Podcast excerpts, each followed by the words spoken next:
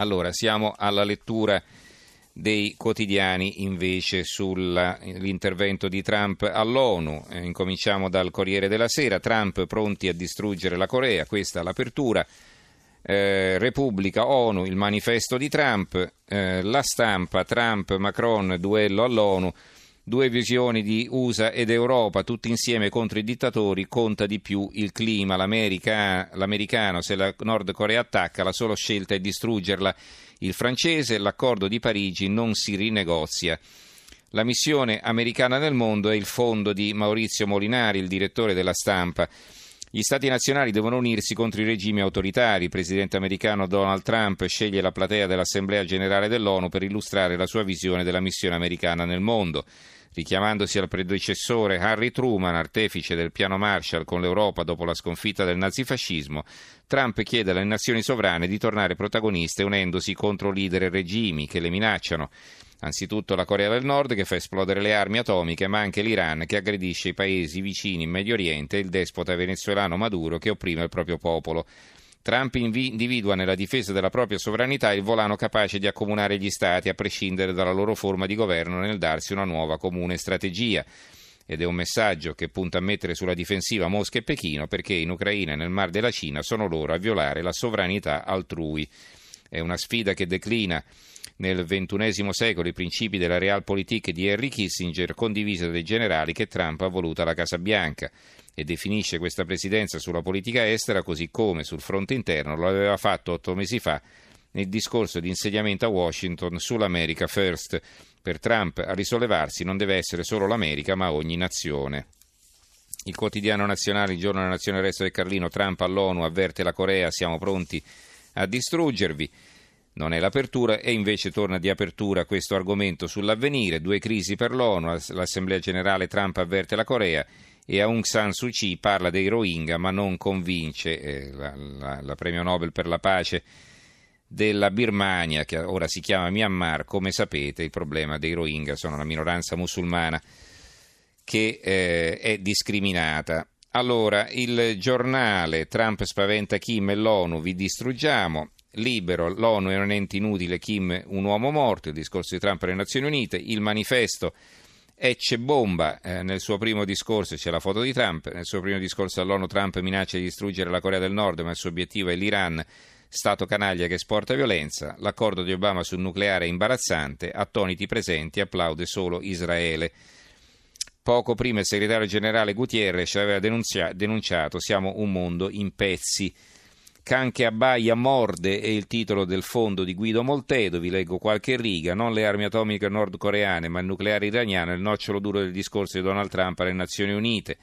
I titoli a caldo dei giornali online erano concentrati ieri sulle minacce roboanti del presidente statunitense contro il regime di Pyongyang, quando ha tuonato che gli Stati Uniti hanno una grande forza e una grande pazienza, ma se saremo costretti a difenderci o a difendere i nostri alleati non avremo altra scelta che distruggere completamente la Corea del Nord. Non è da prendere sotto gamba l'escalation della guerra di parole tra Trump e colui che gli provoca, definendolo The Rocket Man. Non si capisce se lo stuzzichi di proposito per innervosirlo o costringerlo a fare la mossa sbagliata, avvantaggiando l'America.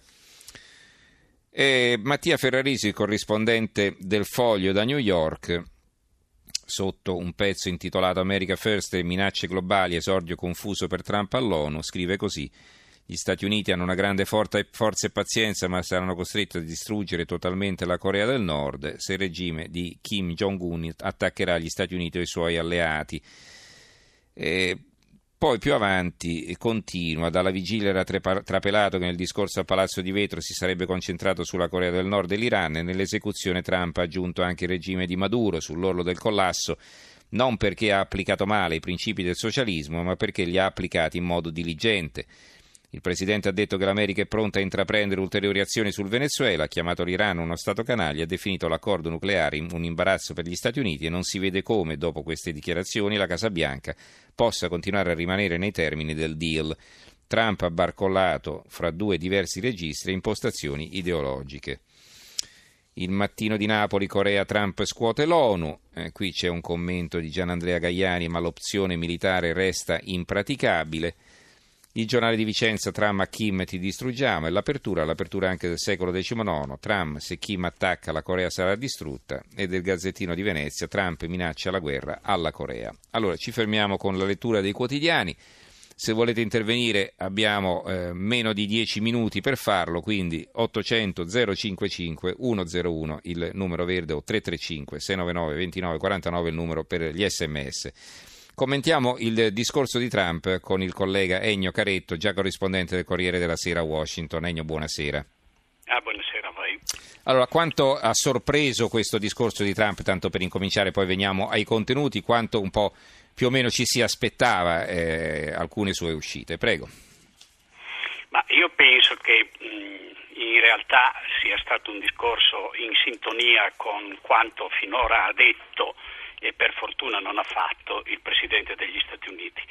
A me ha ricordato molto i discorsi di George Bush figlio quando denunciava l'asse del male, che allora comprendeva anche comprendeva l'Iraq, oltre all'Iran e alla Corea del Nord.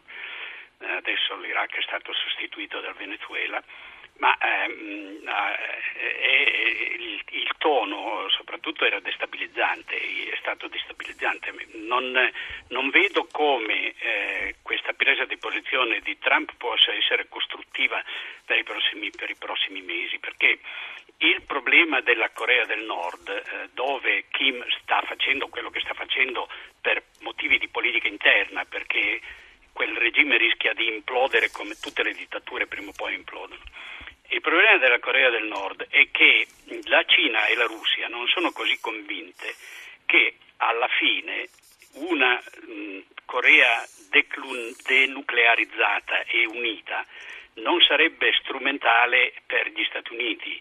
Cioè, le pressioni che Pechino e eh, Mosca possono esercitare su Kim sono secondo me moderate fino adesso, sono state moderate fino adesso proprio perché non esiste un'intesa di fondo con Washington sul futuro, su, mm. sul futuro di questa, di que- ma la strada, la soluzione diplomatica rimane l'unica possibile.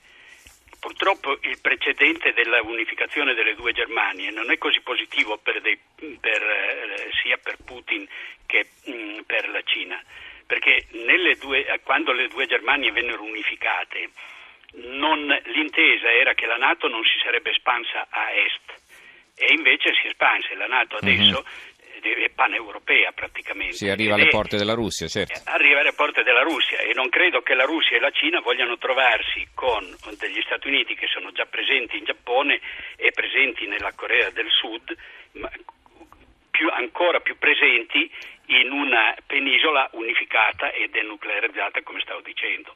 Mm-hmm. Ora, il, ehm, che cosa poi Trump possa fare in eh, realtà eh, non è chiaro.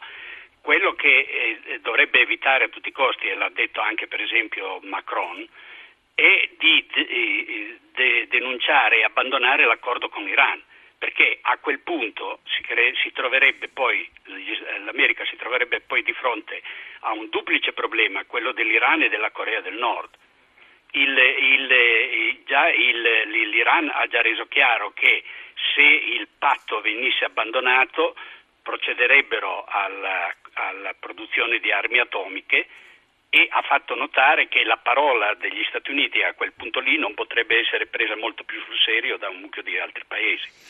Allora, eh, Antonio da Roma ci scrive perché Trump ce l'ha con eh, l'Iran quando sono gli iraniani con gli Hezbollah i russi a combattere l'ISIS in Siria? Come possiamo rispondere? Bah, la mia risposta quest- alla, questione, alla questione siriana fondamentalmente gli Stati Uniti in Siria hanno condizionato la loro politica all'abbattimento del regime di Assad e, volenti o nolenti, sono stati tra quanti hanno finanziato e armato alle origini l'ISIS, commettendo lo stesso errore che avevano già commesso con Al-Qaeda in Afghanistan, cioè non rendendosi conto che quello era un gruppo terroristico che prima o poi si sarebbe rivoltato contro di loro.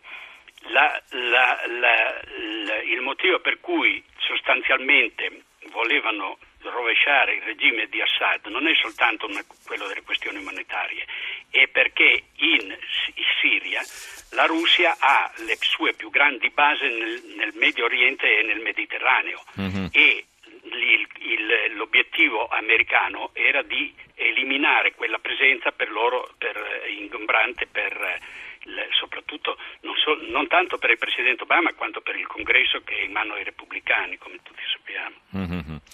Senti invece eh, il discorso sul Venezuela, no? eh, parole molto dure, eh, sappiamo che il Venezuela è ridotto alla fame, una situazione tremenda, ci sono stati molti morti, molti oppositori sono stati uccisi, eh, è, un, è una, una, situazione della quale però non si vede una via di uscita al momento. Tu pensi che eh, oltre a, alla probabile approvazione di sanzioni nei confronti del Venezuela eh, si potrebbe arrivare a un'escalation oppure no?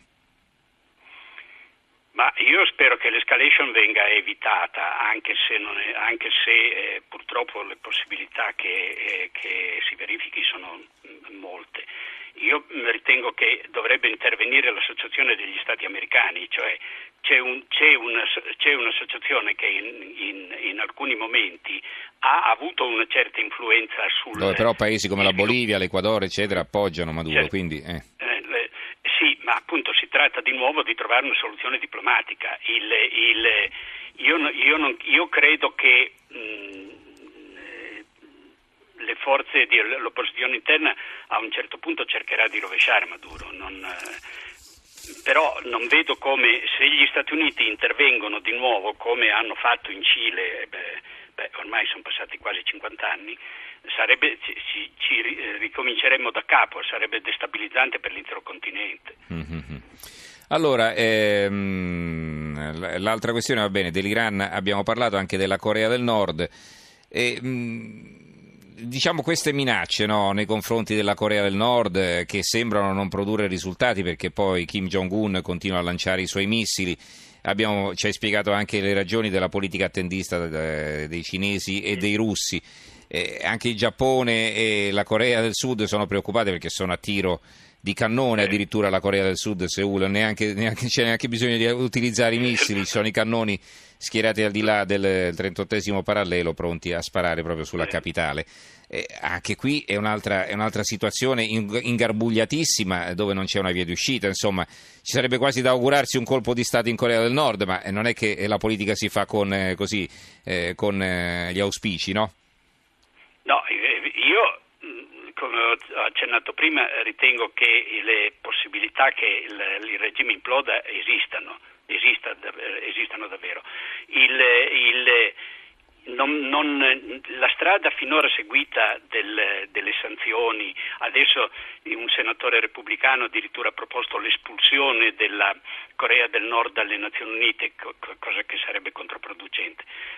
Ora, il, il, la politica delle sanzioni si è dimostrata inutile. Putin ha detto parecchie volte che bisogna negoziare. Di... Io penso che se Trump eh, offrisse veramente dei negoziati come eh, aveva proposto a un certo punto qualche mese fa, forse la situazione diventerebbe meno pericolosa. Il, eh, ci sono stati mh, a varie riprese nei rapporti tra mh, la Corea del Nord e gli Stati Uniti momenti in cui tramite eh, terzi anche eh, i, i, negoziati hanno avuto luogo. Non hanno prodotto i risultati che si sperava, ma hanno evitato l'esplosione di una crisi gravissima. Bene, allora ringraziamo davvero per questa sua preziosa analisi il collega Ennio Caretto, già corrispondente del Corriere della Sera da Washington. Grazie Ennio, buona serata. Grazie a voi, arrivederci. Arrivederci.